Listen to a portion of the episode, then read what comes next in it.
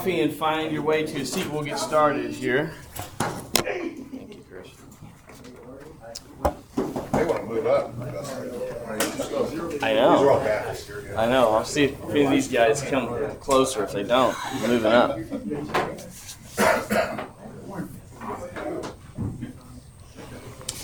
How we doing this morning? Wonderful. Thanks for being here. It's bright and early. Um, thanks to Trevor or his wife for bringing the food, making the food for us. Appreciate that. Uh, Chris, is that sign up sheet around for snacks somewhere? There'll be a sign up sheet if you want to bring snacks on a different morning. That'd be great. That's always a blessing. But let's uh, take a minute and pray, and we'll dive into our study. Lord God, we're thankful this morning just for the chance again to gather as men and to think on your word, your truth, uh, the best things that we can meditate on this morning.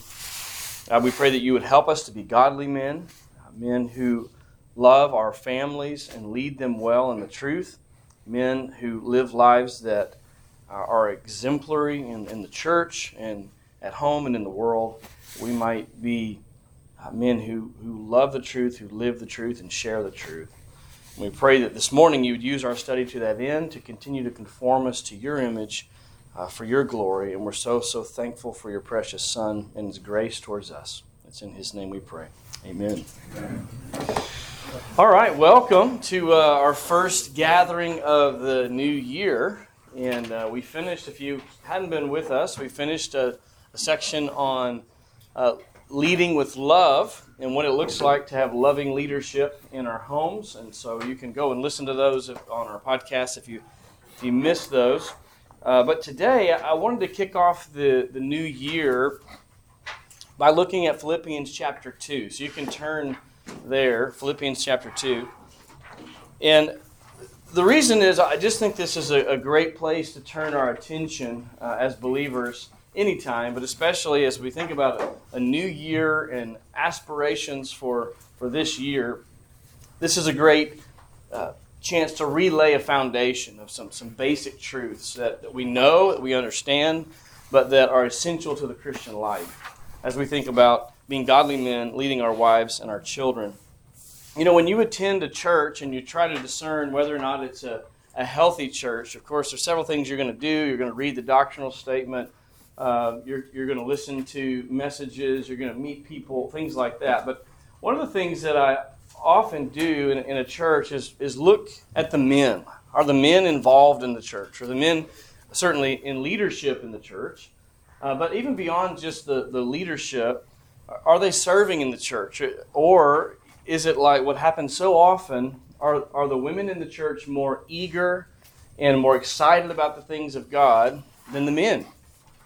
Um, growing up, I saw this far too often that if, there was a Bible study that was offered, if there was a, a service need that was mentioned, uh, the, the ladies in the church were much more eager to run and fill those needs and those roles while the men sat on the sidelines. Uh, and that was not because of an improper theology in that particular church.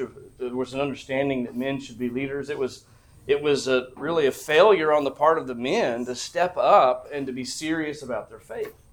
Uh, What I love about our church uh, is that that's really not the case. I love that when I come on Sunday mornings, there's teams of men they're serving. Men are actively involved. Men are seeking to grow and to lead their their families well. And so I'm, I'm not saying this as a rebuke of us, but more of a, a, a kind of a, a Pauline idea of excel still more. We, we as men are called to be leaders in the home and in the church, and if that's going to happen, then we have we can't let our foot off the gas. We've got to keep going. We can't get comfortable uh, in in our pursuit of Christ. And so I just want to ask you a couple of questions to think about as we begin to move our way towards Philippians chapter 2. Let me ask you this Is your wife running harder than you in the pursuit of godliness? Is your wife running harder? Is she more committed to that pursuit? Is your wife more consistent in Bible study, in prayer, and in service in the church? And thirdly, if, if your wife were to simply copy your spiritual disciplines, so she, she did exactly what you do when you do it, would that cause her to grow more quickly in her faith, or would that slow her way down in her pursuit of Christ?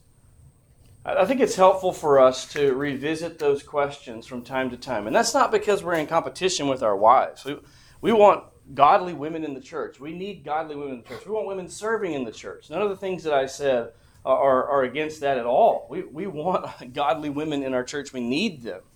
God's gifted the church with godly women uh, who are called to use their gifts in the ways God has prescribed. But if we're to lead our families, then it's important for us to, to understand that, that we ought to live lives that are exemplary, that our wives could follow, that our children could follow, that others could follow, and thereby grow in their faith.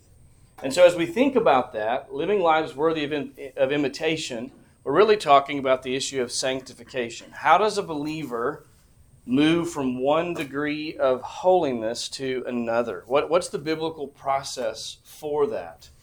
Um, this morning, I think a lot of this may be review for some of us, or maybe all of us, and that's okay.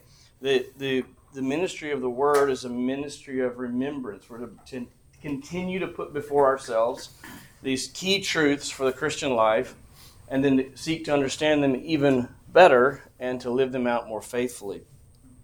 Have you ever wondered why it is that some Christians seem to grow more quickly than others? You know, you we tend to associate age with maturity, and certainly there's life experience that comes with age. Um, but when it comes to spiritual maturity, what I've found is that physical age has little to do with a man or a woman's spiritual maturity. Uh, there may be a man who has been in the church his whole life and he's into his 70s or 80s, but you speak to him and he's still really spiritually an infant. His understanding of the scripture is, is, is low, uh, his pursuit of holiness is, is still weak. And yet, you may meet another man who's a much younger man, in his 20s or 30s, who's only been a believer for five or six years, who seems to be running hard for the Lord. He's filled his mind with truth. He's able to speak freely about deep theological topics. There's he talks of winning battles with different sin struggles in his life. What what what is that about? What's the difference between I'm talking about true believers now. Obviously, in a case where someone's in the church but is not a believer, that's a different situation. I'm talking about true believers. Both are growing because if you're a Christian, you will be growing, but there's at very different paces. How does that happen? What is the the explanation for that? Well, that's going to get into this issue of sanctification. And that's what I want to look at this morning.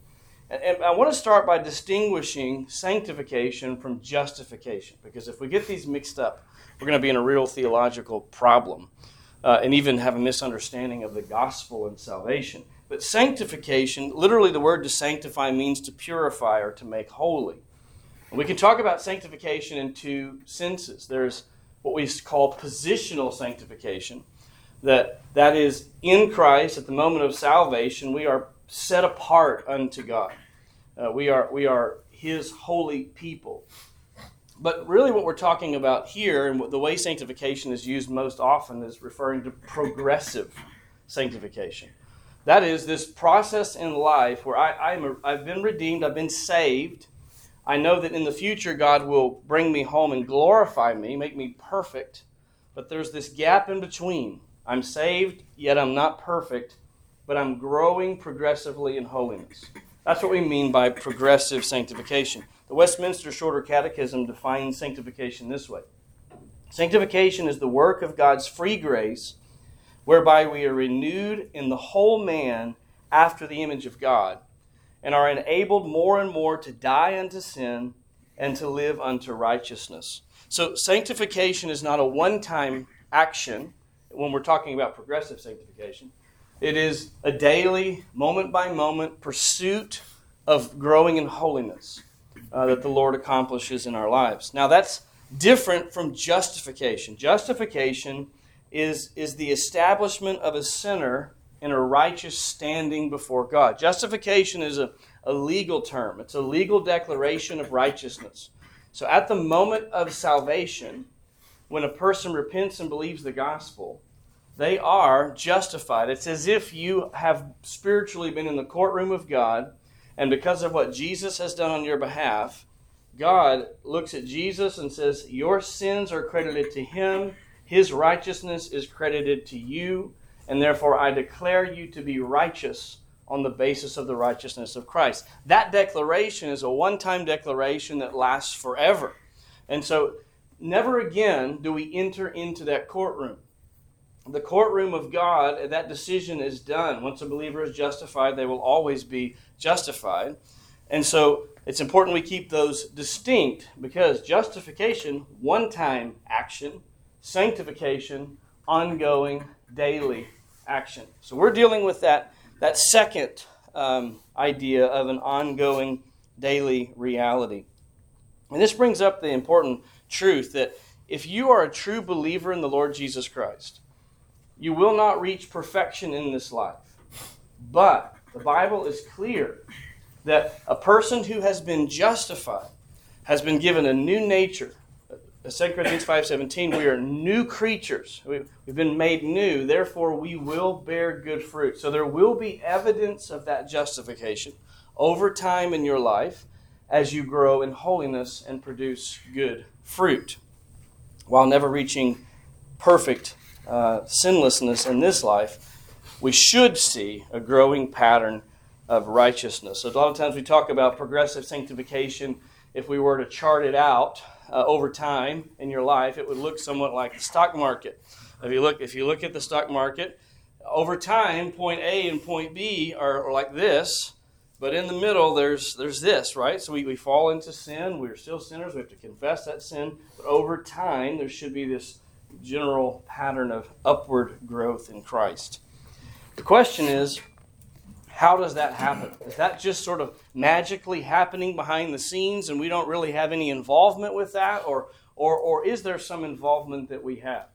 There is involvement that we have, and it's important to understand what that involvement is.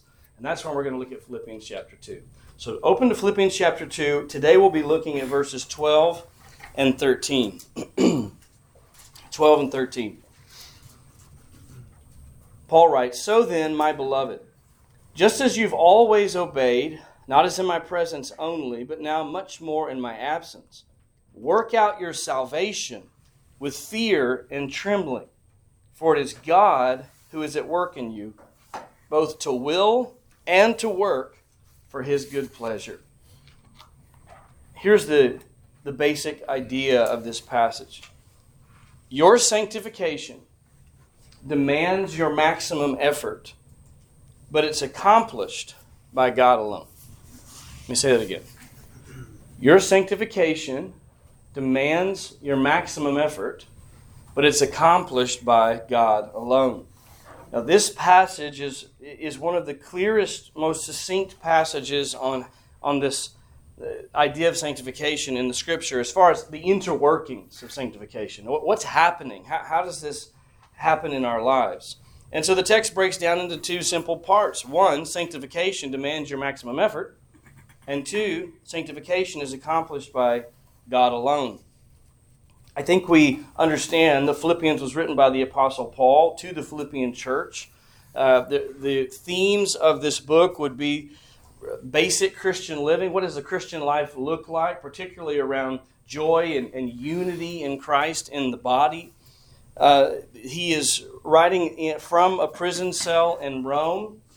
You might remember that the Philippians sent to him a, a man from their church named Epaphroditus. Epaphroditus came and, and, and, gave a gift to Paul on behalf of the church, but Epaphroditus also got really, really sick while he was there. And so Paul is now sending him back to the church. The church has been worried about him, sending him back to the church and likely he brings this letter with him as he returns.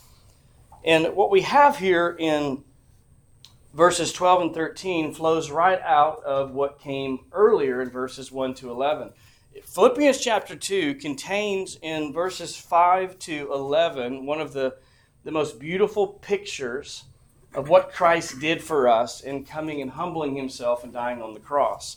He begins in verses 1 to 4 by calling us to be selfless, to, to, to, we'll just look at verses 3 and 4. Do nothing from selfishness or empty conceit, but with humility of mind, regard one another as more important than yourselves.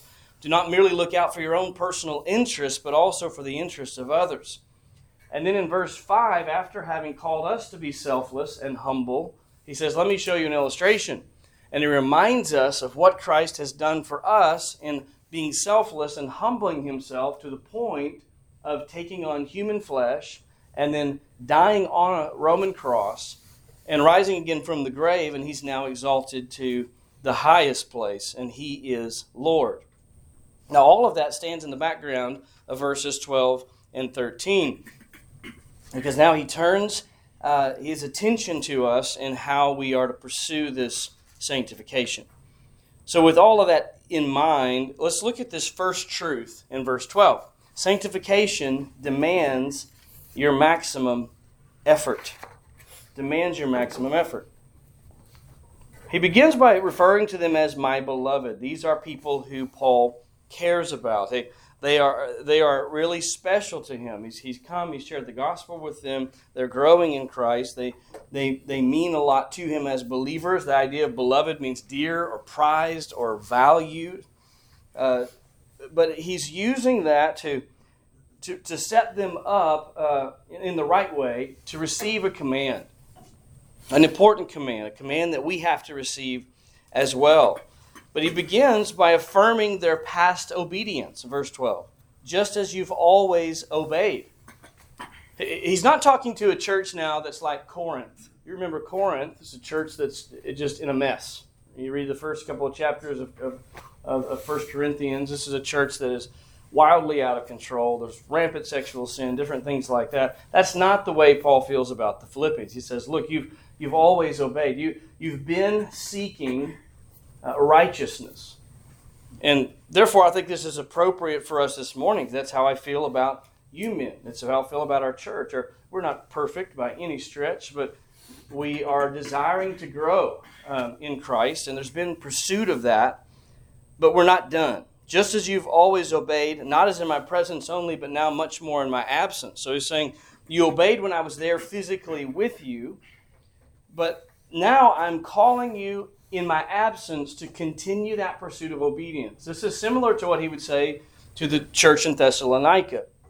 You remember in 1 Thessalonians chapter 4, verse 1, he says, Finally then, brethren, we request and exhort you in the Lord Jesus that as you received from us instruction, as to how you ought to walk and please God, that you excel still more. I love that phrase. Excel still more. That really should be emblazoned on the back of our eyelids, all of us. Excel still more. If you've been a believer for 50 years and, and, and you've you've got tons of passages memorized, and, and by God's grace, you've conquered several sin struggles in your life. That's wonderful. Excel still more. Wherever you are this morning, that is the mantra. And when you wake up tomorrow, it will be the mantra, and the day after that, until the Lord brings us home.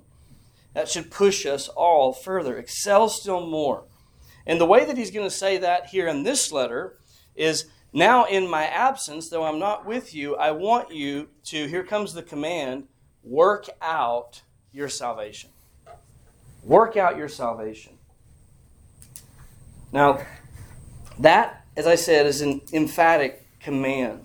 Notice he says, work out your salvation. Literally, the emphasis is your own salvation. This is a, a personal command to each one of us that we're to receive as, as individuals. He, he points to each of us and says, I want you to take this to heart. Work out your own salvation, each one of you. And again, it's a command, so it's, it's not a suggestion. And it, it, brings up the question, though, of, of what is this salvation that he's talking about? What does he mean, work out your salvation? We don't, we don't talk about salvation in that way very often. So let me just explain so we're not confused. You'll remember that the, the scriptures talk about salvation in three different verb tenses. So, past tense, you have been saved. Done deal. Right? The Bible uses it that way. The Bible also speaks of it in the future tense. You will be saved. Speaking of final glorification, when He brings us home, that, that promise of salvation will be complete in, in its fullest form. But it also speaks of salvation in the present tense. You are being saved. Now, what is that about? It, it, it, we understand past tense. We have been saved. We understand future glorification. We will be saved. So, what does he mean when he says you are being saved? This is a reference to the daily process of sanctification that we are when we work out our salvation, this is in the present tense. It's a present tense verb. He's talking about this ongoing reality that, hey, this has already happened to you in justification. You've been declared righteous. And you know that He's going to bring you home to perfect righteousness. But in this valley in between, work out your salvation. That is, pursue progressive sanctification, pursue holiness, uh, become what you were declared. You were declared righteous on the basis of Christ's righteousness. Now, God's desire for you in Christ is to, to work within you a real personal righteousness, where your actual character begins to reflect more and more the character of Christ. So, work it out. Now, the work out here has the idea of continual action. Again, it's in the present tense. This is why I've entitled this first uh, point sanctification demands your maximum effort. The work it out is directed right at us. We're to be, in some way, we'll talk about how, we're to be working towards this. I think we, we can get confused about that and think that, well, if I'm a Christian and I'm going to bear good fruit because that's what the Bible says, that I'm a new creation, then all I got to do is just wait around and good fruit's just going to come. But here Paul says, no, there is, there is some active personal effort that's going to be required of you. This is not the only place that we see these, this kind of a command. Turn to 1 Peter chapter 1.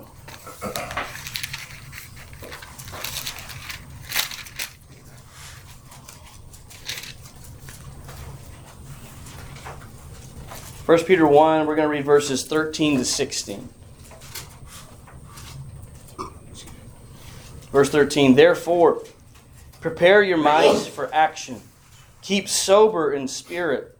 Fix your hope completely on the grace to be brought to you at the revelation of Jesus Christ. As obedient children, do not be conformed to the former lusts which were yours in ignorance, but like the Holy One who called you, be holy yourselves also in all your behavior, because it is written, You shall be holy, for I am holy. Turn over to 2 Peter chapter 1. 2 Peter chapter 1 beginning in verse 5. Now for this very reason also applying all diligence in your faith supply moral excellence and in your moral excellence knowledge and in your knowledge self-control and in your self-control perseverance and in your perseverance godliness and in your godliness brotherly kindness and in your brotherly kindness love. For if these qualities are yours and are increasing, they render you neither useless nor unfruitful in the true knowledge of the Lord Jesus Christ. He goes on to continue there. You know, we think of places like Matthew 5, 29 to 30. You don't have to turn there, but you remember in the Sermon on the Mount when Jesus is, is talking about fleeing from sexual sin in particular. He says, Hey, if your right hand causes you to to sin, cut it off. If your right eye causes you to sin, gouge it out. There is personal responsibility. Take action towards your sin. Go on the offensive against your sin in the pursuit of holiness and righteousness the truth. That's the idea here. Work out your salvation. But now he describes the disposition that we're to have towards God as we pursue this. Look back at the text here, Philippians chapter 2. So then, my beloved, just as you've always obeyed, not as in my presence only, but now much more in my absence, work out your salvation with fear and trembling. Work out your salvation. Pursue daily, moment by moment, this progressive sanctification. But I want you to do it with an attitude of fear and trembling. fear and trembling is a a phrase that shows up often in the Old Testaments and in the Old Testament and a couple places in the New Testament as well outside of this. But it's, it's not calling us, of course, to, to fear God in the sense that a, a child is afraid of the dark or that a scary movie might frighten someone. It is obviously a call to, to reverent fear, a reverence for the holiness of God and who God is. And you think about this in the connection with the call to sanctification. We're to pursue holiness with the right understanding of the, who the God is that we serve and his character, his righteousness, his holiness. That ought to cause us to have a, the appropriate reverence for him and, and to, which should push us and drive us to want to be like him and to take seriously his commands. He is gracious towards us. He, he loves us. He's, he's kind towards us. All of those things. But he is still a holy God. And that holiness and his character ought to drive us to want to pursue the same. This is a reverent honor. I like what MacArthur says here as he talks about this fear and how it relates to this context. He says, Such fear involves self distrust, a sensitive conscience, and being on guard against temptation. It necessitates opposing pride and being constantly aware of the deceitfulness of one's heart, as well as the subtlety and strength of one's inner corruption. It is a dread that seeks to avoid anything that would offend and dishonor God. It's to work out our salvation with fear and trembling. Now, I want us to take a moment, just a quick pause, and I'd like to interact together. I want us to talk about this concept of, of working out our salvation and answer the question why is it that so often we're tempted not to do this, not to put forth effort towards growth and holiness? What are some of the things in our lives that can tempt us to be inactive uh, in the pursuit of holiness? Give me some ideas. The pursuit of career, Yeah, so career ambitions. It's a good one. pursuit of comfort, Comfort. Yeah. What else? laziness. Yeah, just plain laziness. Wendell? Early in my walk, there was a movement that uh, got tempted to go down. It's called the Keswick movement. Mhm. Let go and let God. Let go and let God. Yep. Yeah, you don't you don't need to do anything. God's God's done it, and you just hang out, and you'll be holy eventually. That doesn't work out very well. What else? Selfishness? Yeah, selfishness. There's a lot more. Keep going. I believe you've reached a spiritual maximum as it is. Like, I'm, I can't get any better than this. Right. I've I've hit my peak. Mm-hmm. Pride, pride. Yep. Hard-heartedness, just stuck in a pattern of sin you're not willing to repent from. Yeah. It's, so a love for a particular sin or just a desire to hold on to it. Yeah. What else? Too much fun and it's crowding out other priorities. Yeah. A lot of got hobbies. You got to keep those up. Got to be on the golf course or whatever it is. This is this is hard.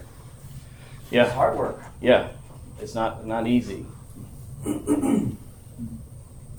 Which is why it's easy to gravitate towards. Uh, not that hobbies are bad. I've got a couple hobbies. I don't get to do them very much, but I have them in theory. But it, um, you know, it's easier to gravitate because that's that's fun, right? After we worked all day and all those things, what what do we in our flesh? What do we want to do when you get home at five thirty six, uh, whatever time you get home? What do we want to do in our flesh? Relax. I just want to relax, right? I just need a minute. Or by a minute, I mean about four hours. right? I just, I just need. It's been a busy day. You know, um, that's that's our in our flesh. That's what we want, and so it's easy for us to justify then things that make that time uh, more restful or enjoyable.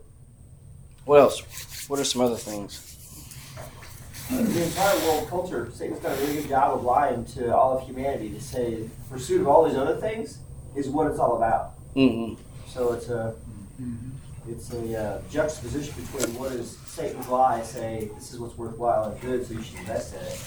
The truth truth said, this is what's worthwhile and good, so you should choose the best at. Right. Yeah, the world's lie is that it's not just that it's a good thing to do. It's like this is what life consists of. Right. Yeah. lack of uh, accountability, Yeah. not having godly people around you.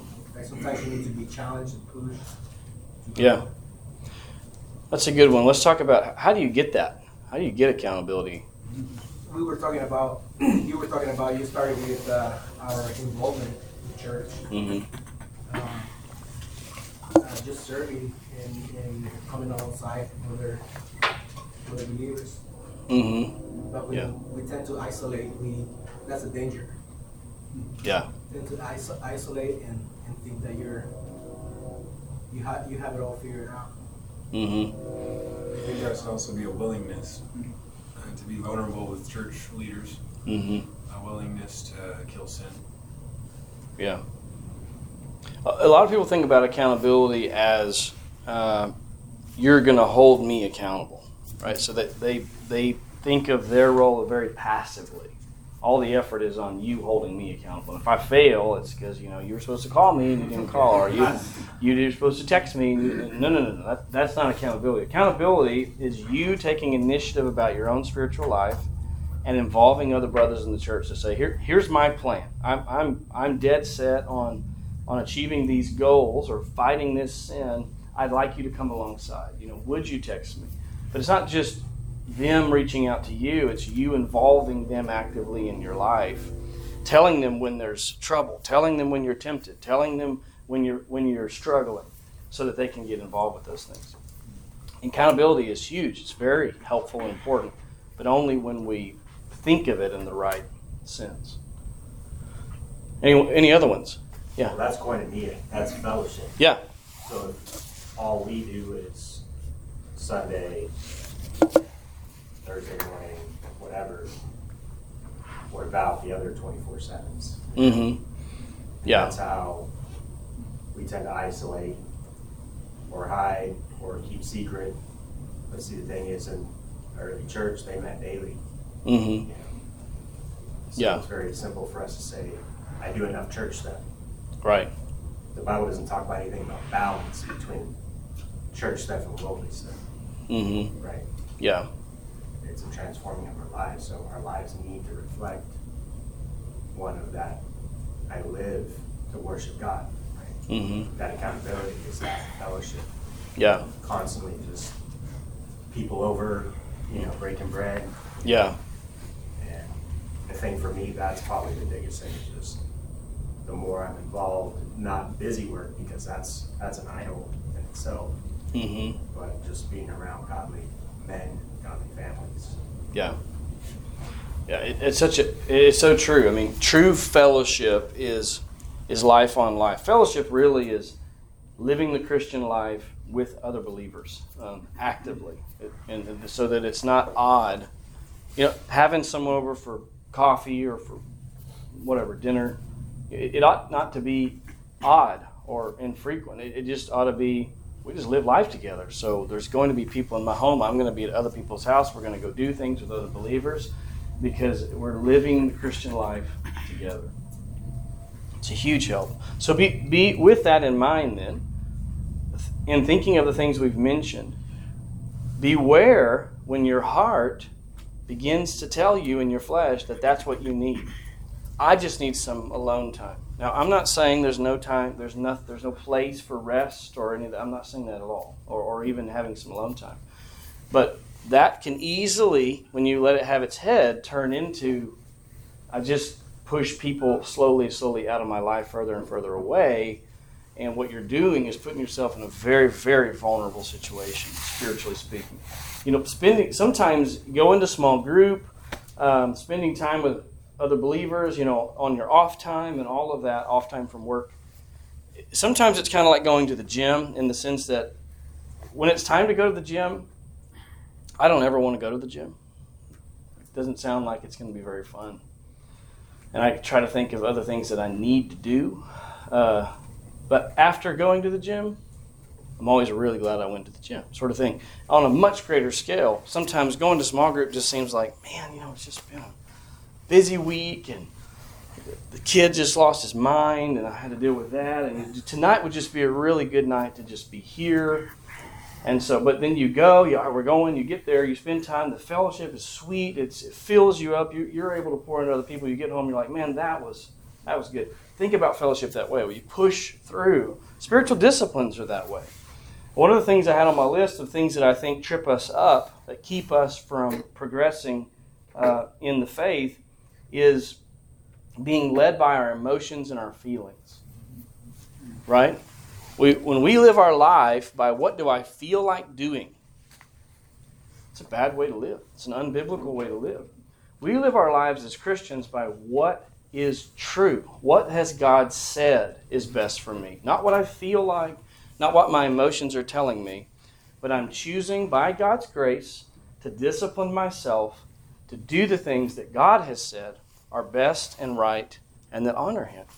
And my feelings just need to take a back seat. They need to get in line because we're doing this. And you've got to flip that around. Your emotions and your feelings over time will follow your feet. As you as you commit yourself to truth, your emotions and feelings get in line with that. But if you live your life the other way, always following your where your feet are following your emotions and your feelings, um, you, you will find yourself walking into a pit. we don't when you wake up at 4 a.m. or to get ready for something like this, or 5 a.m., whatever time you got up, um, your flesh is probably not happy about that. I, I, would say, if we were honest, most of us weren't real excited when the alarm went off today. But you're here because mentally, you that took over and said, "This actually will be better for me than 30 more minutes of sleep or whatever it may be." And and you're right because it's time in the Word. That's how we live our lives. So uh, there's other things we could say, but I think you get the point. We, we need to be cautious and careful about the things that draw our hearts away from the Lord. So that is the, the first the first truth, truth number one, the command, work out your salvation. We're going to talk some more about how to do that at the end. But let's go on to truth number two now in verse 13. And that is also equally important to understand that sanctification is accomplished by God alone. Sanctification is accomplished by God alone. We are commanded to give our maximum effort. That's absolutely true, and it is essential. But we have to be very careful not to take that too far and to begin to think that we actually have the power to make ourselves holy, because the Bible never says that of us. It says instead in verse 13, For it is God who is at work in you. It's God who is at work in you. We're to give every ounce of our effort towards holiness, but God alone can justify you, and God alone can truly sanctify you. Now, there is a distinction between justification and sanctification, uh, and, and here's the distinction. With justification, we are completely passive. Right? We, we bring nothing to the table. We're not saved by our works, we're saved by grace and, and through faith alone. Um, and so, with sanctification, we are called to work and to give our maximum effort. But the result of that, the reason that that happens, the reason we even desire to do it, we're going to find out, is a work of God. And so it is still God who accomplishes our sanctification. But we are called to cooperate with God in sanctification in the sense of giving our effort, where in justification we're dead in our sins, and it's God who acts upon us uh, solely. It's a monergistic. It's it's on, only the work of God in that sense with justification. Sanctification, the effort we are to give, but it's God who accomplishes it. Notice he says, For it is God who is at work in you. Through the indwelling of the Holy Spirit, God is at work in us from the inside out. If you're a Christian, take courage in that. God is at work in you. This is the reason that you don't have to despair over how am I going to make it? I mean, how, how am I going to make it? How am I going to make it faithful to the end? How am I going to ever get over this sin hurdle? How am I ever going to do this? Listen, you're going to do that by God's grace because God is at work in you. That's where the hope and the motivation for giving your maximum effort come from. This is Philippians 1 6. That he will accomplish the work, he will finish the work that he began in us. We can have confidence in that, not in ourselves, but in our great God. But notice what's he what's he at work in us to do specifically? Verse 13 again. For it's God who is at work in you both. So two things. Both to will and to work. Both to will and to work. Two different actions that God's working constantly within you. The first is to will. He's at work in you to will. That is, God gives us the very desire to obey. He's, he's producing that. Why is it that you have any burst of desire within you to do what God says? Well, God is in you, and He is birthing that desire. So even the desire itself comes from God. We can't even take credit for that. Not only that, though, He, he doesn't just give us the desire, there's a second aspect of His work, both to will and to work. This is a reference to the actual actions of obedience. He's bringing about the desire to do those things, and He's strengthening us to physically carry out the commands that He's given, the work of righteousness. The word work here simply means to put one's capabilities into operation, to be at work, to be active, to operate. So He's giving you the energy and He's giving you the capacity to do the work of holiness. Again, not in perfection in this life, but certainly in increasing uh, direction. Now, that should encourage us. God doesn't just save us and leave us, right? He didn't just justify you and say, now figure it out until I bring you to heaven. He says, no, now we go to work. And I'm going to go to work in you. And this, this window, back to the, the, the movement that says let go and let God, this is, that is to emphasize this truth to the exclusion of the other. And the, the scripture has them together the motivation for us to give our effort, which we're called to give, is the fact that yes, God is at work in us. And He's giving that desire. And, and the truth is, as you as you feed that and you refuse to harden your heart and you, you remain humble and with a soft heart, that desire increases and increases, and that capacity grows and grows so that you continue to grow more and more into holiness. Remember that good works or the pursuit of sanctification is why the Lord saved us, in the sense that it is the, the end to which He was accomplishing, is to, to actually make us holy. This is Ephesians chapter 2, verses 8 and 9. For by grace you've been saved through faith, that not of yourselves, it's the gift of God, not as a result of works, so that no one may boast. Now that's justification. Justification is not a not, uh, not from works. It's a gift of God. But, verse 10, for we are his workmanship, created in Christ Jesus for good works, which God prepared beforehand so that we would walk in them. So God justifies us, he saves us, not by works, but by grace, but he does save us unto good works. And that's what we're talking about here this pursuit of sanctification. But the good news, again, is He doesn't just save us unto those good works and say, go figure it out. He says, I'm coming with you. I'm going to give you the desire, and I'm going to give you the capacity.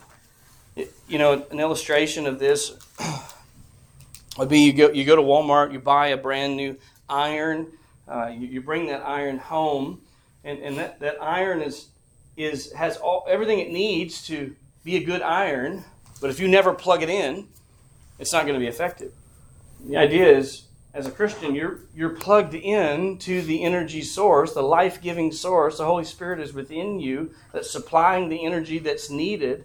And He's made you a new creation. The, the components of the iron are there. He's energizing that. And that's why you can have any hope of being effective. There's a better illustration because it's the one that Jesus gave in John 15. This is the way that Jesus says it. Turn to John 15 verses 1 to 5.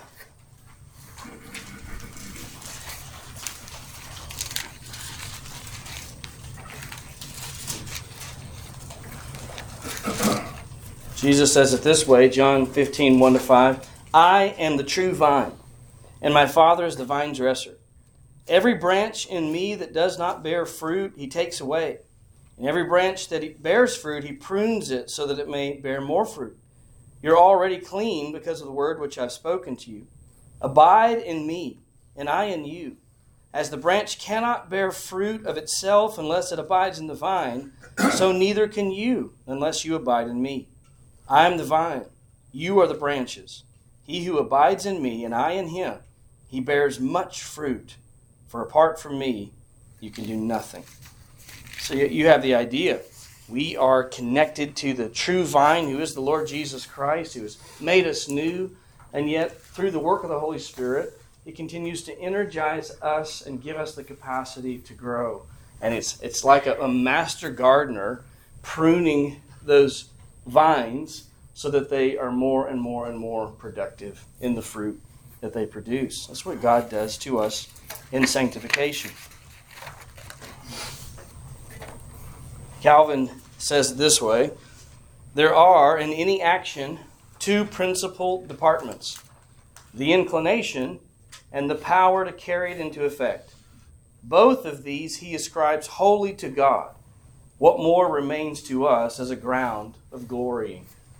It's a great point because while Paul calls us to give our maximum effort, at the end of the day, when you look back over your Christian life and you say, wow, I've grown.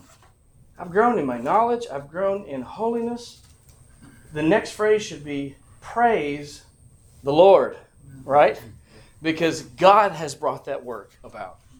He is the one that got you out of bed in the morning, that, that gave you the desire. And He's the one that caused it actually to have a lasting effect. Why has He done this? What's in it for Him? Verse 13 For it's God who's at work in you both to will and to work for His good pleasure. It pleases the Lord to see His people and to cause His people to grow in holiness. It's a, this is a, a motivation for us. It, it brings a smile to the face of God to sanctify His people, to push them in progressive holiness. And so, with those two truths in mind, there's some important application for us to think about. Think about it this way. I asked the question at the beginning why is it that you see two Christians and one seems to be growing at a rapid pace and the other growing at a much slower pace? What is the difference that's happening there? Well, think of it this way. Let's say you have two athletes. And in this case, for the sake of the illustration, they have this, let's say it's a video game. They have the same body type, they have the same muscular structure, they, they have the exact same physical strength and the exact same amount of natural ability. Okay, they're, they are equals in every physical regard. But imagine now that one of them works out for three hours every day. He lives on a strict diet. He, he watches film every evening. He stays after practice to take extra reps with the, with the quarterback and to spend time talking to the coach about strategy. The other athlete works out three days a week, eats decently but cheats at least three or four times a week, goes to practice but doesn't push himself to stay late or to work overtime, occasionally watches film but not very often, and he doesn't spend any outside time with the coach or the quarterback. Now, both of those athletes are going to grow and progress. They're both putting in effort. But one of them obviously is going to grow and progress beyond the other. What's the only difference between the two? The amount of effort and dedication that they're putting towards that. Now, that is absolutely true in the Christian life, with this caveat that there, God gifts us in different ways. Okay, it doesn't mean that that we're all going to have the same package of gifts or do the same things in the church. But when it comes to spiritual growth and growth and sanctification, there is a direct correlation to the effort that we put into that and how we discipline ourselves towards godliness while still remembering that the desire and the capacity to do that come from God and God alone. But let's close up with this because this is key. we can't just talk about this as, hey, go out there and try hard. Go team, right? What when we says work out your salvation, when we say we've got to put forth our effort, what are we talking about? What are the means that God has designed for Christians to use to grow in holiness? What are the means by which we grow? Let's talk about that. I guess with the, the coaching example or the athletic example, but like the basics, you know, your prayer, reading the word, meditating on it, that's key. That's that's crucial. Yeah, absolutely. Remember John 17, 17 in, in Christ's high priestly prayer. He prays for his disciples and he says, Father, sanctify them in the truth. Your word is truth. Right? So, fundamentals. Why do we always talk in the church from the time you're a little kid till, till, till death about read your Bible? Read your Bible. Read your Bible. Why do we do that? Is there something is there something magical about about it? You, you read it and it zaps you with, with holiness. What what is it? What, why do we always say that? Say it again. Romans 12, All right. What about it? transforming, renewing of your mind. Yeah, that be transformed by the renewing of your mind. That is with the truth. And so, no, it's not a rabbit's foot. You know, it's not I read it every year and I just magically become holy. Here, here, let me say it this way: you cannot grow in holiness apart from the Word, but you can read the Word in such a way that you don't get anything from it. And so, it's not a matter of just mechanically make sure you read it every day. Okay, I've known folks who were committed to reading the Word who didn't grow in holiness very much because they never assimilated that truth into their heart and mind. And so it's not just reading it, but it is being committed daily to meditating on the richness of the Word of God. That is to read it, understand it, and then take the extra step by God's grace to apply it to your heart, think on it, soak it in, and add and, and uh, uh, um, apply those truths to your heart. The Lord uses that then to conform us to that truth. So reading the Scripture is is absolutely fundamental. What else? What are some other key means that God uses in the Christian life to help us grow in this pursuit? Challenges, physical challenges, things things that we have to. Uh. Trials. Yeah, the Lord uses trials. Absolutely. Engaging in community fellowship. Yeah, fellowship, being in the life of the body. So connect yourselves. Men, connect your families. Get your family involved. That's why we have small groups. It's not because there's something magical in small groups. It's it's a practical way to try and facilitate life on life community in the church. So you miss out to not be a part of that. Uh, get in the life, but that, but that's a formal way to do it. We're trying to help you, but it goes beyond that. You know, just just put it in your in your mind that on Sunday is the Lord's Day. So after church, we're going to try to connect with somebody. We're going to go have ice cream. We're going to say, you want to go to the park? We're going to go grab lunch or whatever. Just put it in your mind. We're going to spend time with God's people that day, right? Um, not that every Sunday you have to have all afternoon, but I'm just saying that get it in your mind that I need to be with God's people. I want to be with God's people. What else? So, word, fellowship. What are some others? Prayer. Prayer. Yeah, just communion with the Lord every day. When we talk about prayer biblically, we can think about it in two categories. There's devote yourselves to prayer, Colossians 4 2. I think of that along the lines of, of a daily set aside. I've got to be in alone communion with the Lord.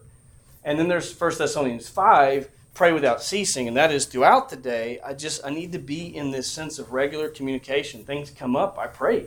I talk to the Lord about those things, asking for his help, giving thanks, giving praise, so on and so forth. So prayer is a crucial component. What else? Any others that come to mind? Means the Lord uses to help us grow. Lead and serve. Yeah. Service in the church. So he gives you a gift. He intends for you to use that gift. That can be formally on a actual service team, but it can also just be show up and serve. Just look around what needs to be done and use that. Uh, use the gifts God's given you and be intentional on Sunday mornings. I, w- I would say get in the habit, if you're not already, of praying on Sunday mornings about your time there. Lord, use me in the lives of your people today. Help me to be aware. Help me to be aware of, of people. And when you're talking, you pass somebody, hey, Jim, how's it going today? and the look on his face is clear, not real well, but his words say, Good. It's, it's just asking the follow up question Jim, how's it, how's it going today? What, tell me what's up. Let's, being available, talk with people. Let, us pray together. Let's go lunch after church and talk about it. Like just being in in the body, in community, serving one another. Another I would add would be worship. Regularly being in worship. That's that's formal worship. Yes, be in worship on Sunday morning. That's commanded, not to forsake the assembling of ourselves together, but a life of worship, an attitude of worship to the Lord, in which we're we're constantly giving praise to the Lord. And the other would be evangelism. These are these are the essentials of the Christian life. Being on mission. That I think about the world as a mission field. So I use my job, I use the resource, whatever God's given me to edify the body, but also to preach the gospel to the lost. As we pursue those things. So when we talk about work out your salvation, that's what we're talking about. Get in the word, get in the body, get in prayer, preach the gospel to the lost, serve in the church.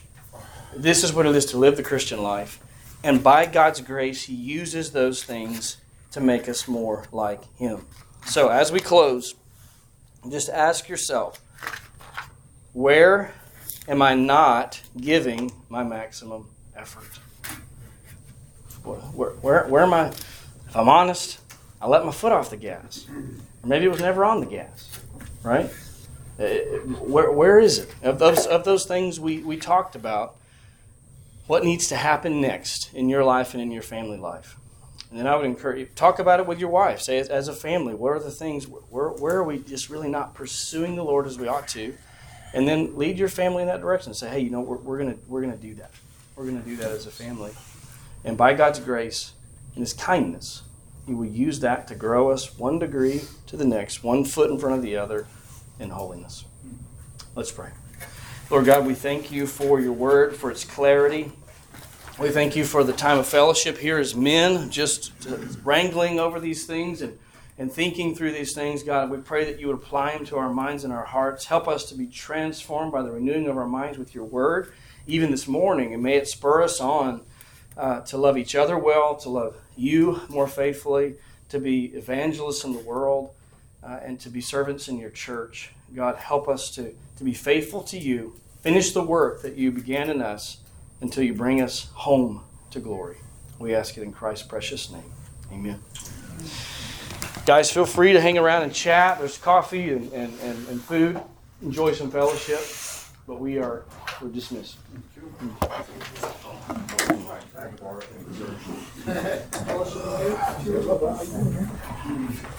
Start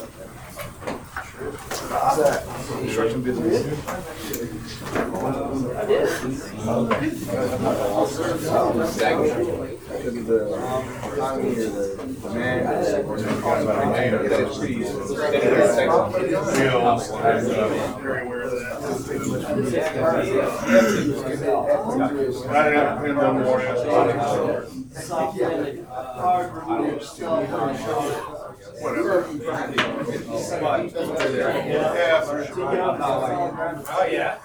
Super established. You go in today? Oh, I didn't know that.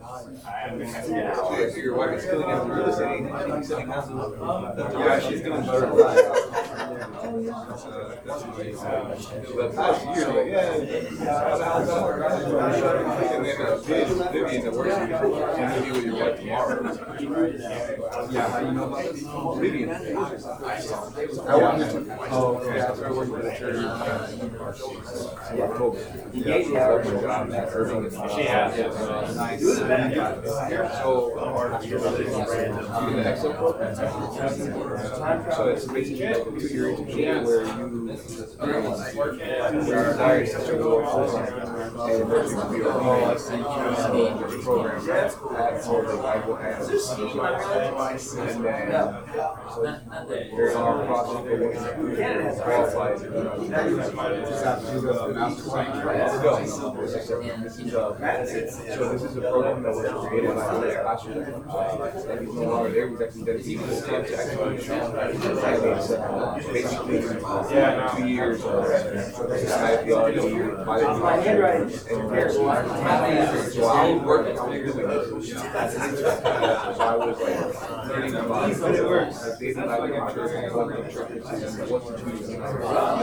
churches, and what to do. Administrative software. On top of that, reading books and doing all that. So that was, that was a job and everything. I was just being, hoping that would be hired. Yeah. And doing it a lot. So they, uh, three, three little bits, God, gracious, my shoes, my now, before I think. Got on. No, right.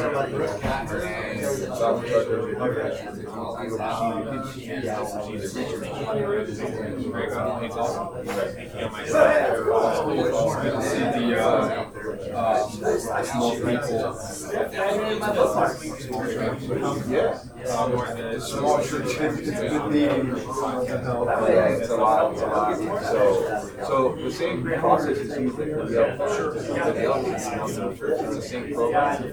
Not as, not as like, instead of memorizing a hundred percent.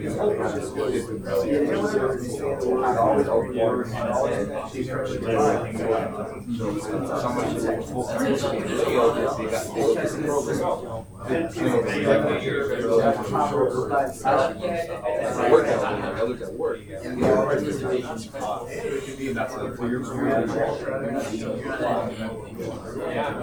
mean, you all, and the, and the idea behind it is Rocky all these churches is built to for training men women in church, but not equip them to use this to lead church. So it's not- not- That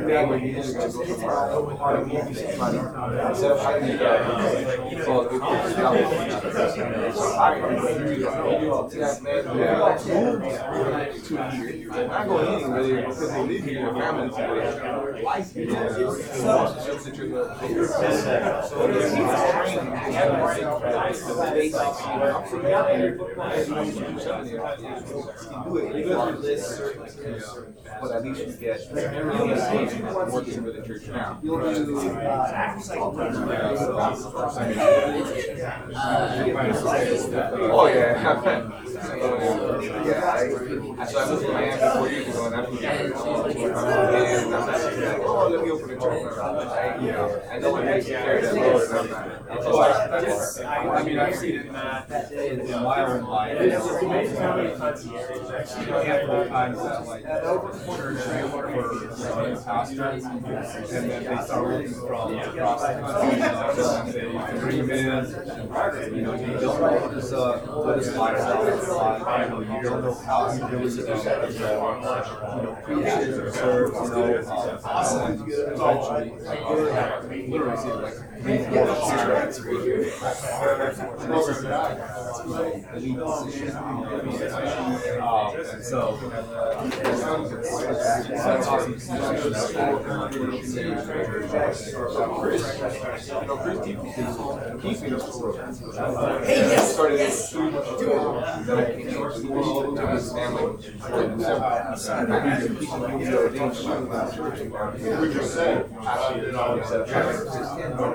Then I came to school to his family. I need to keep him doing the things in the church. We just said. And he also has to be here all that time. Doing it at the same time.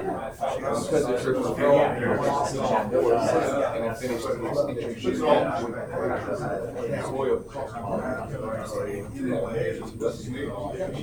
I like, I I got got my. my today. Um, it's called a horn. I'm, uh, Uh, the eighties. I do all my. For like an outdoor mountain. What happened to that? I was like, trying to sell to Yeah, wait, the one, but you were remodeling to me. It. No, we bought it and it caught fire.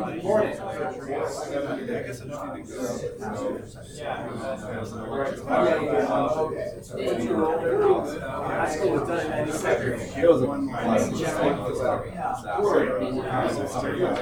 I'm, I'm prior to millennials. I'm a lost generation. So, insurance paid Yeah, for well, it. yeah, you can you can get a big name. Yeah, I mean, yeah, they- for us. Yeah, cycle in the morning. through the- And then this next big round name was athletics. Get paid at the same time. Spent all the money. So, yeah, that's why it's a big There was no return from that. Yeah. On on that. I'm trying to work currently floating my head and not to say. Where's your house? in Great It's called.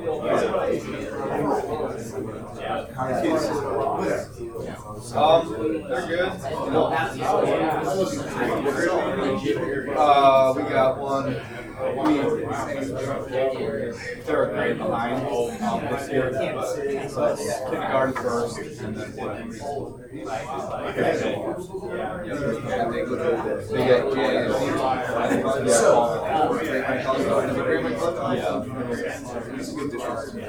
Yeah. Yeah. Well, we, yeah, we are in actually in HCP, you're yeah, we had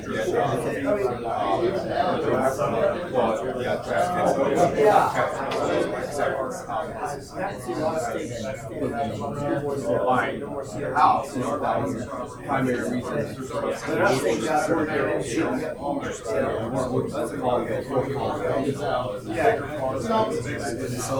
We eventually, when we to, when they made last year, last summer, we were like, oh, I don't know in the it's it's it's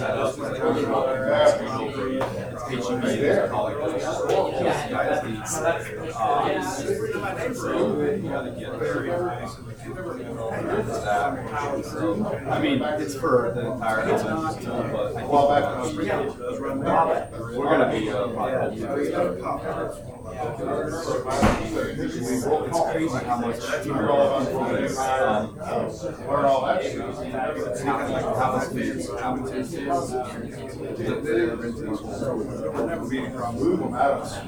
I mean, it's, you know, last year they went to, uh, were looking at were were.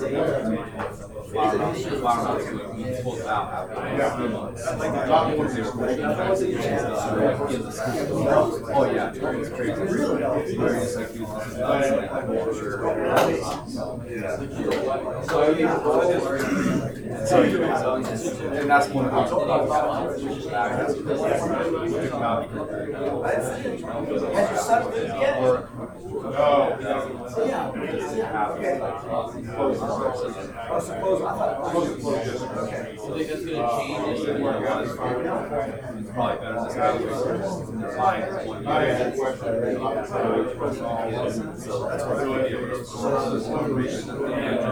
Accelerator on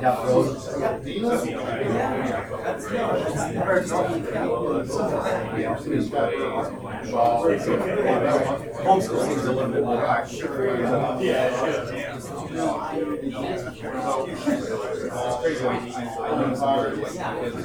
just watched. Like, my daughter's coming home, she's got this. You Benny or the stuff, so talking about stuff that.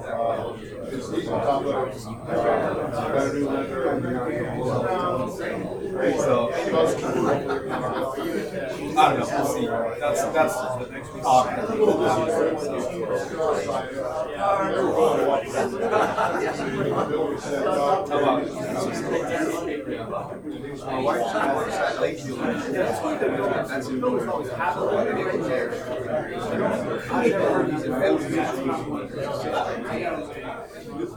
And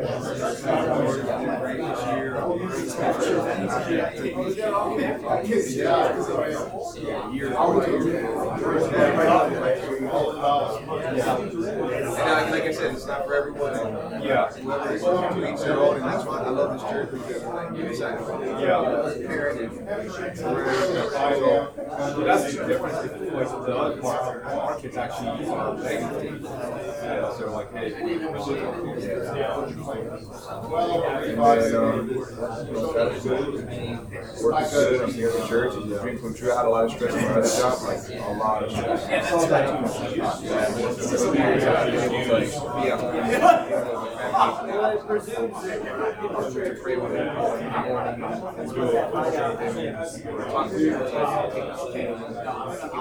you. know,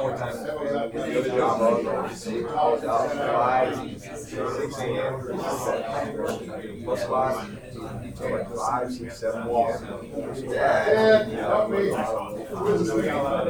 I didn't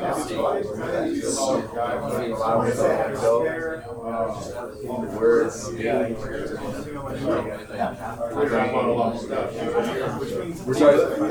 Oh, Oh, okay. Uh, you gotta. It is, it is, it is. Yeah, I got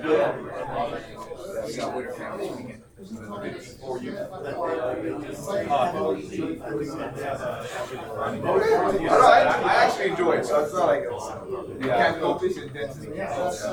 All right, man. And, uh, Yes. Yes.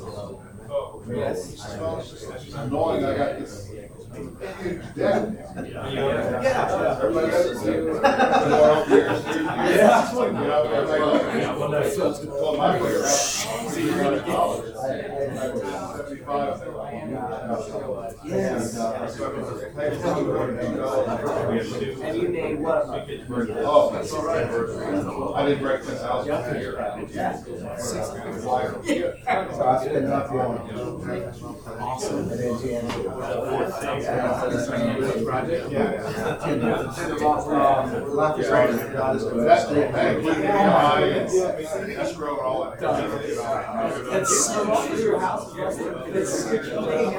Talk to you um, later. It's not really. That's not really.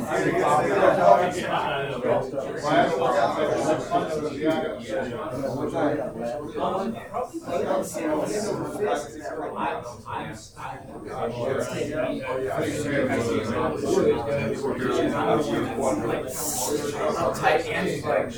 Yeah, I look at mine and I'm going. Thanks for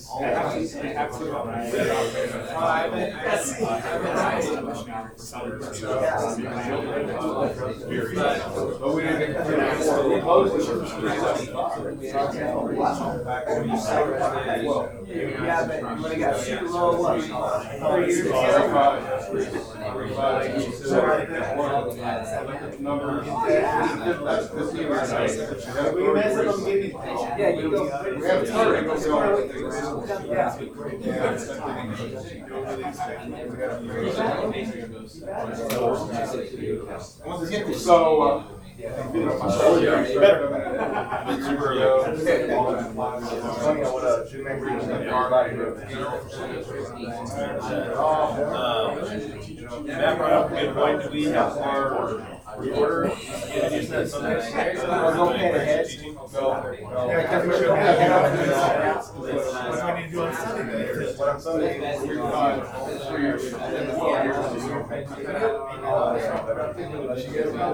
I mean, the, the one that we had, we can connect in.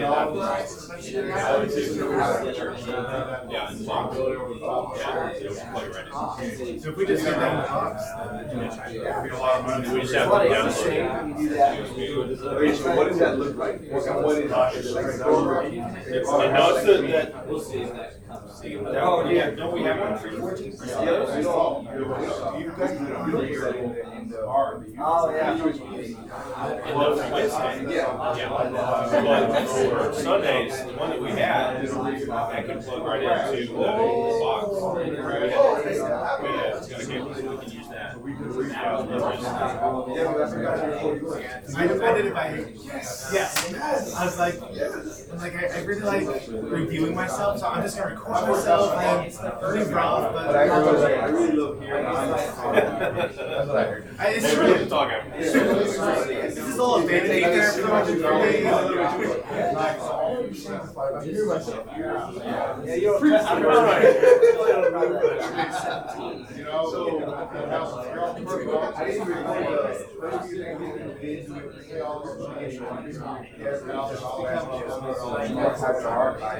Yeah.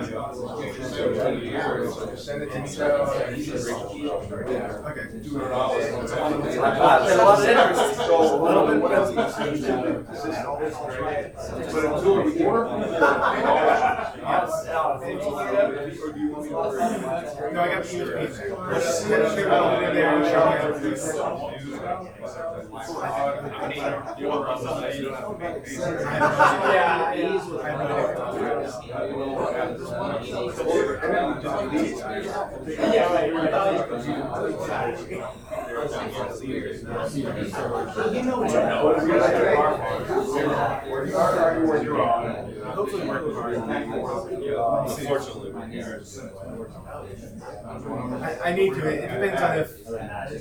some people worked hard yesterday. Snowball. And made the path for me to work Take hard. one thing off, and just keep that like that, open and add on. I did that. Do you, uh, Thanks a lot. I haven't done it in a while. I like smoothies. If I want to take What's the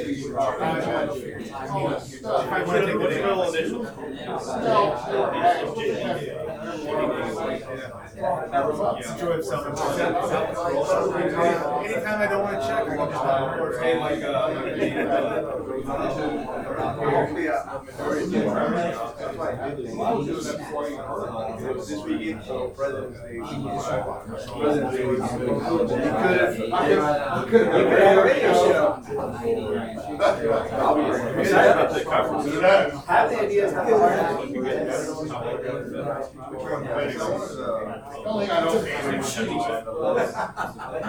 Natural fruit from the earth.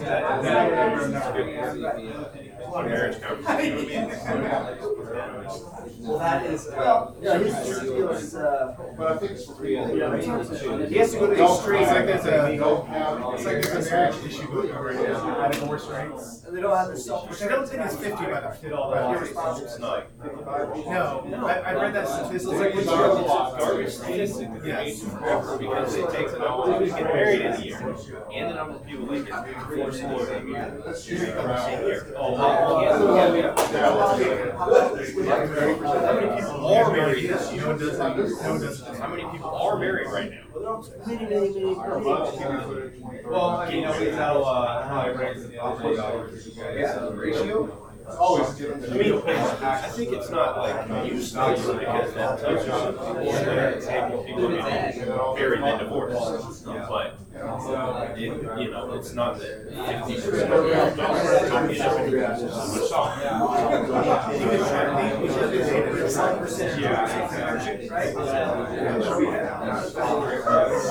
Hey, are you, yeah, we're trying to get more data. Well, they already have the data. They already have the data. That's all they have. See ya. You're good with that. Responsibility. Some people, some people can't do that. People, it's too much of a, You know what I'm saying? needs. And there's the reality. No credit cards. You feel responsible. So far, this saves upwards of thirty percent in your expenses. You reduce your expenses upwards of thirty percent. It's just really, it's not easy. Like, you gotta have the money. You can buy that thing. You really want that thing to go back to school. How do you buy that? That's right. You can just check and be Oh, I I know. You never see that.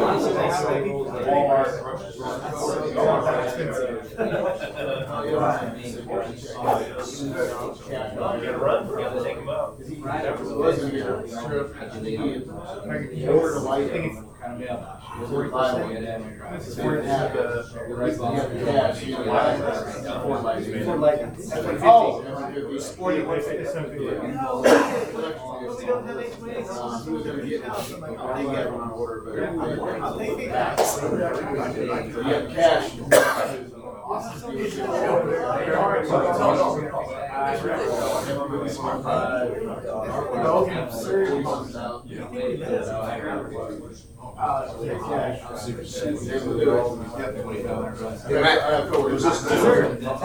got a GS.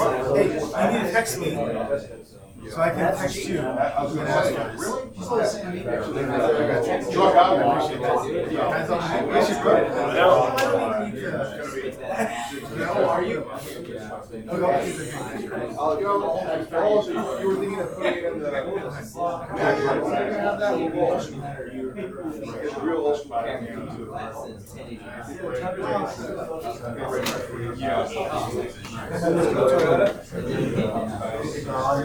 Wall.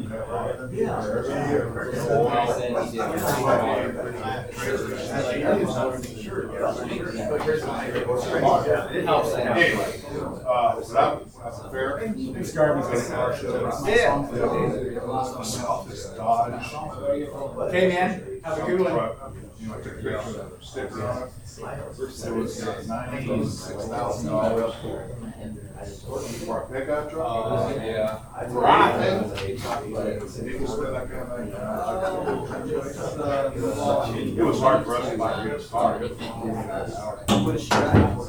Okay. Oh, yeah, those are good. But, you know, we buy new. But I don't. That's what. You need to get you a cover. I know, this would normally just be the house question. Yeah, do you bring that church? No, I have a small one. Oh, it has. Really got that. Yeah, right? Yeah. Yeah.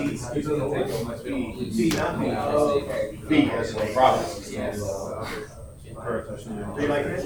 I mean, it's fun, I, Isn't that the one that has the Yahweh? yeah, that's one, of the- that's one of the funnest things. is- I'm not, but it's Yahweh, Yahweh. Yahweh, Yahweh, Yahweh, which is, you know, it's good. But even in nice. Yeah, it's most, it's, it's the Hebrew is where Yahweh comes in. It's the Old Testament where Yahweh comes in. Of that passage in the Is it also do like pictures of the gyros, picture of uh, different names? I haven't seen that. No, I, I, You know what I mean? the the only common way is to, uh, slave. That's what we're at. Yeah. More clear. The silly NASB ninety-five, that's the things that are less clear. Lockman foundation did it. I can go to From here, oh, website. That's fine. I mean, this didn't go anywhere? Tell you what, check out. Go on, you go to mine. Yeah, so see the church are about four. No, I wasn't on that meeting, I was totally. Uh, Oh, text. Yeah. Either. Whatever you to I wasn't on that meeting. I would just either crack Joe or Perfect. I just want to talk you? Okay, got that. You gotta, uh, you many days? It's early. Oh, You well, gotta- it's me. you have to see it. Yeah, that's what we Uh, okay. But, uh, Something like I go home, visit with my wife. Cool. And, uh, I think this is, it's got my contract. Yeah, it's, yeah. Nice. Nice. With, very cool. Whatever you want. Oh, it's, you know, Well, the the moments. Yeah, if I was, you know, you know. Study together. Once I do that, she's top level. Yeah. I know Gabby did the- She, she.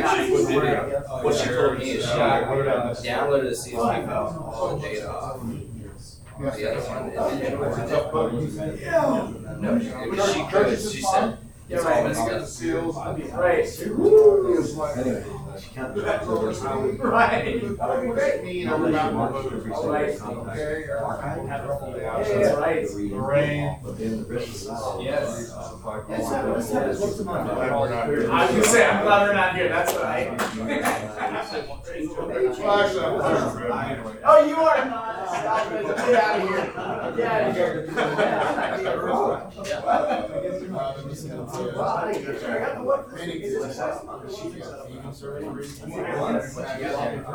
Second, that's what two is, second, sorry. Oh, I'm sorry. Reverse that. So I was able to reverse that. and get all that. So the reason I. But then March will probably be, yeah, so- I don't know what. They do two services. So that was just- Or saying it's always, um, they're, going to summer, so a lot of times, he takes a back seat, and lets the other pastors. South of York, South of York. Yeah, um, Uh, like like, this, like, like, like, president. I would have always heard about. Right. Other meeting here. Yeah. Yeah, you just have a other guys. Yeah. So, um, you got summer, they do that. It's full down, that's why he said next year. Yeah. It- it- it was- Still down. Also, summer. Exactly. Uh, we wait, that's Chris, uh, Australia, here. Several ones like Annie, because they were, several one day. I thought it was you. I thought it was you. My my little brother. There's a lot of reasons I feel like that is- So, Well, uh, you know, it's fine. Yeah, this is, yeah, you're the only one. From the. Yes, and we'd see Thursday, Friday. So you get on we go in Tuesday nights. Flying outside. Oh, yeah. So we don't have. Justified. Okay. But I can set that up. About the ten years. I must be those two. Yeah, uh, let go like that. Then we need to understand. Yeah, that's cool. Well, we're due for lunch anyway, so let's Bring this up. All right, I'm head out of here. Yeah. So what are you doing? Yes. If you can, if you can, that's kind of hard. Yeah. But they- I don't know. Two choices. That's fine. Oh, yeah. Conferences registration fee is like- Oh, I don't know what year. Yeah. So So there's two options. And including things that. I should have done that yesterday. I was in a funk yesterday. Man, I uh, am. I got a picture. I didn't know I got, I got out of bed. I've not received that. You'll, you'll get it, but I don't know. Yeah. Hey, you are. Allocated hours. Well, I did the first. But you gotta, like, they would Four to need five. It's their about. side. It's a ticket. Yeah. It's that. And then after that, I was outside. I tell it's worth it. Moving around, doing all the yelling. It's Disneyland. Yeah. Right. I feel okay. Yeah, it sounds like the rain. How sessions a? You go like seven days?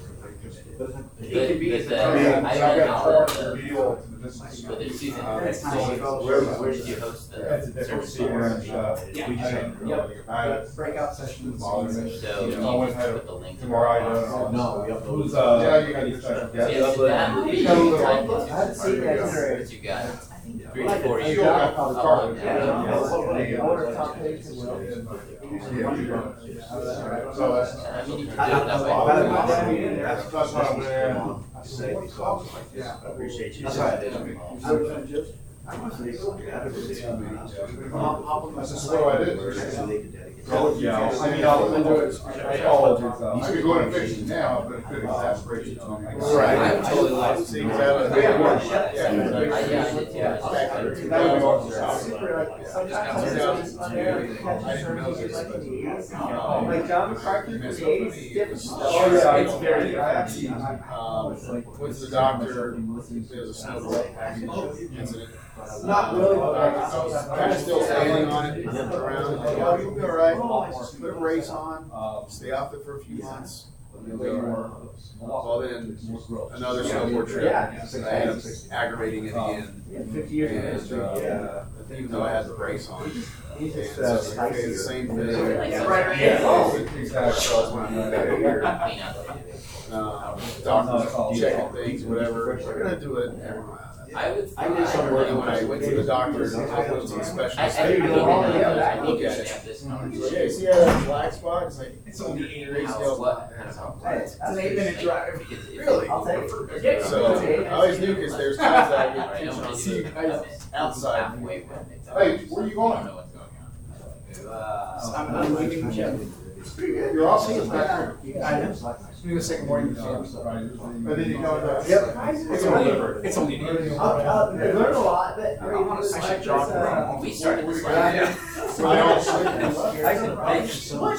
Were they asleep? I had to wake somebody up. Were they asleep? I'm sure Exactly. They're probably. I had, I had my phone on, because I didn't want to turn on any lights. You know, you have to go turn lights on. So you're on the Yeah. website. Anyway, So, but it comes so up I had to see and walk, you know.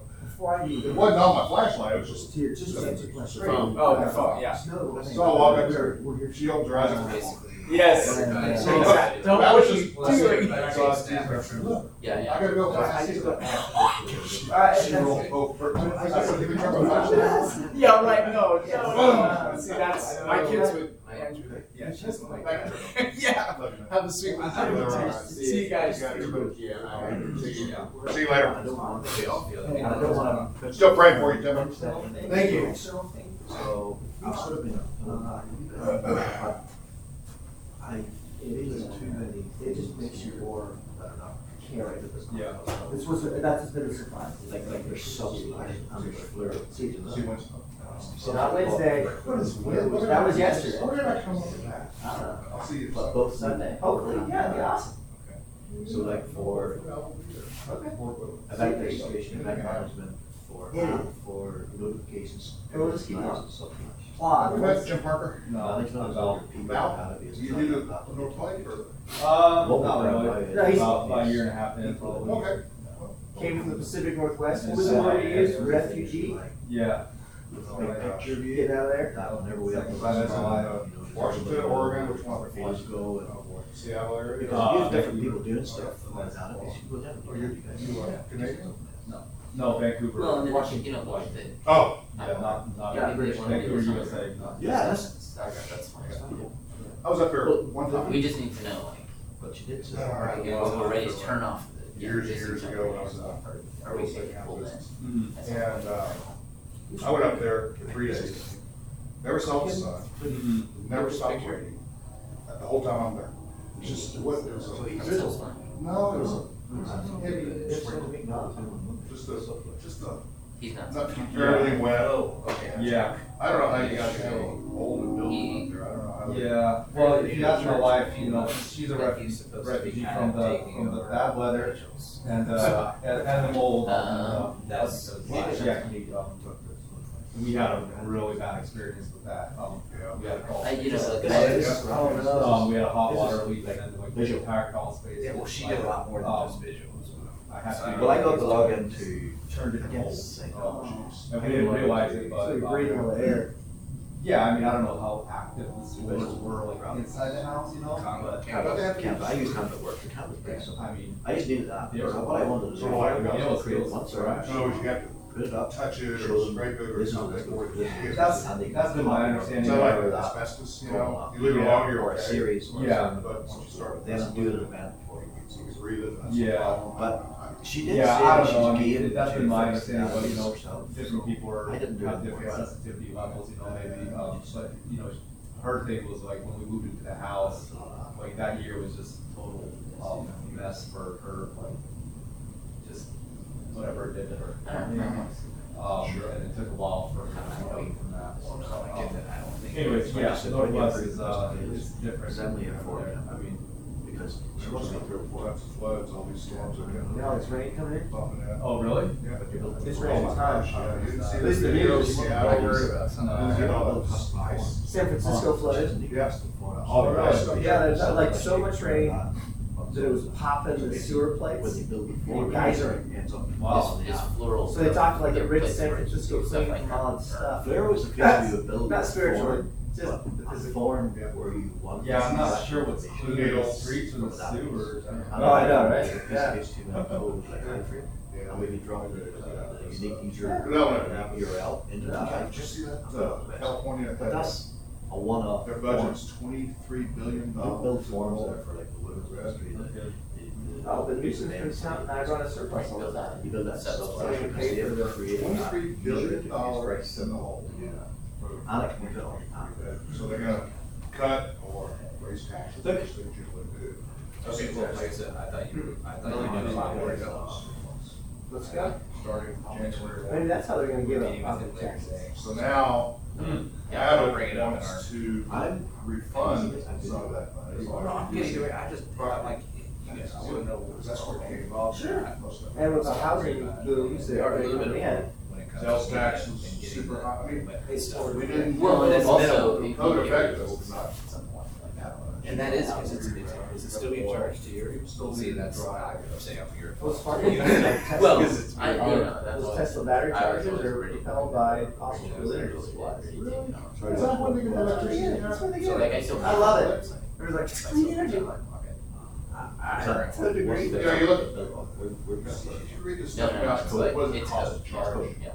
But you, you can take. And I'm talking. Are you, are you wanting to do it? And, Well, they're wanting to get rid of it. And uh, he's charged about seventy or Well, see, I don't know, do you They did not want any EVs Really? for this year. I just feel the only one that knows stuff. I don't, I don't Well, I know. would put it this way, it's just not what they want to do. You know, a dealer can or whatever he wants. So, sure. But that's what they've done. And I thought, what's going on? He says, it's mostly the batteries. I said, "So what are you Do doing?" not, do not use this They're with you. It's What do you very do? restrictive. I actually, what do you do with It's like nuclear, uh, waste. Yeah. You have See, to That's the, that's. do something with these batteries. I put it in your backyard. Yeah, where's the one sign? Yeah, let- There's different. Some yeah. some electronics did. Have you, uh, have you seen, No, no, uh, no, we're- right now. What we're saying, right, yeah, today. the windmill farms? Yes, of course. I I, mean, driven I, I, I live, I live And a that. few miles from them. Yeah, I mean, I can see them at night, but The big red blinking light. yes. yeah, and They're how all much, how much they, I mean, have y'all heard how much it costs to build one of those, things or put one of those up? It's like, Okay. It's,